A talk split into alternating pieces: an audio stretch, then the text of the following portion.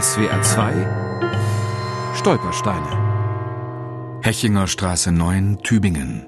Hier wohnte Max Löwenstein, Jahrgang 1874, deportiert 1942, Theresienstadt, ermordet Juni 1944. Deportiert mit 65 Jahren. Seine Frau mit 63 Jahren.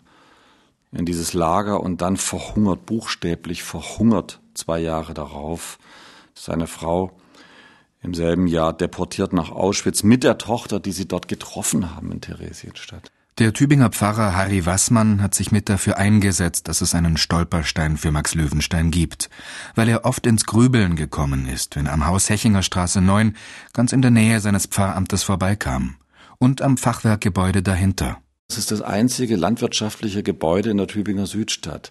Eine Stallung, die gebaut wurde Ende des 19. Jahrhunderts, die Viehhandlung Liebmann und die dann übernommen wurde. Und wenn ich mit Jugendlichen davor stehe, frage ich immer, wieso steht hier eigentlich ein landwirtschaftliches Gebäude?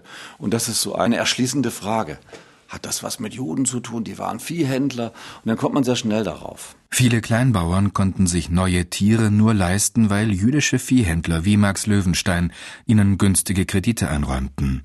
Den Nazis war es ein Dorn im Auge, wie verwurzelt die Viehjuden im ländlich-bäuerlichen Alltag waren. Das passte nicht zur Blut- und Bodenpolitik.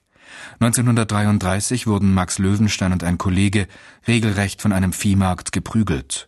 Die Geschichtswerkstatt Tübingen zitiert in ihrem Buch Wege der Tübinger Juden einen Zeitzeugen. Und die beiden Juden, alle, die sonst so gut Freund gewesen sind mit ihnen, das war schon das reinste Spießrutenlaufen, wo sie auf den Markt gekommen sind. Nun wurden sie gepackt und zum Markt hinausgestoßen und mit Stöcken auf sie eingeschlagen. Besonders eifrig sollen die zugeschlagen haben, die einen Kredit bei Löwensteins laufen hatten. Weil die Nationalsozialisten gesagt haben, was ihr dem Juden schuldig seid, das braucht ihr nicht mehr zurückgeben. Die haben das ausgenutzt. Drei Kinder der Löwensteins emigrierten nach Palästina und Amerika.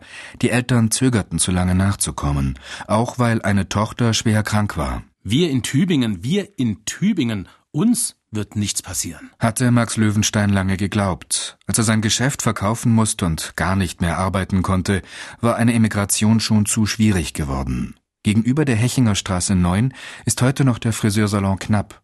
Der Seniorchef Wolfgang Knapp war ein kleiner Junge, als Max und Sophie Löwenstein die Hechinger Straße in Tübingen für immer verlassen mussten. Ich kann mich an einen Ausspruch ganz genau erinnern von meiner Mutter, die irgendwann gesagt hat, dass sie heute Nacht die Löwensteins abgeholt hätten. Er konnte mit dem Begriff abgeholt so wenig anfangen, dass er nicht weiter nachfragte. Seiner älteren Schwester sagte die Mutter, dass die Löwensteins da nicht mehr wohnen. Weil damals war es wirklich so, da hat man das verdrängt. Auch wenn man irgendwas wusste, aber da hat man einfach nicht drüber gesprochen. SWR 2 Stolpersteine. Auch im Internet unter swr2.de und als App für Smartphones.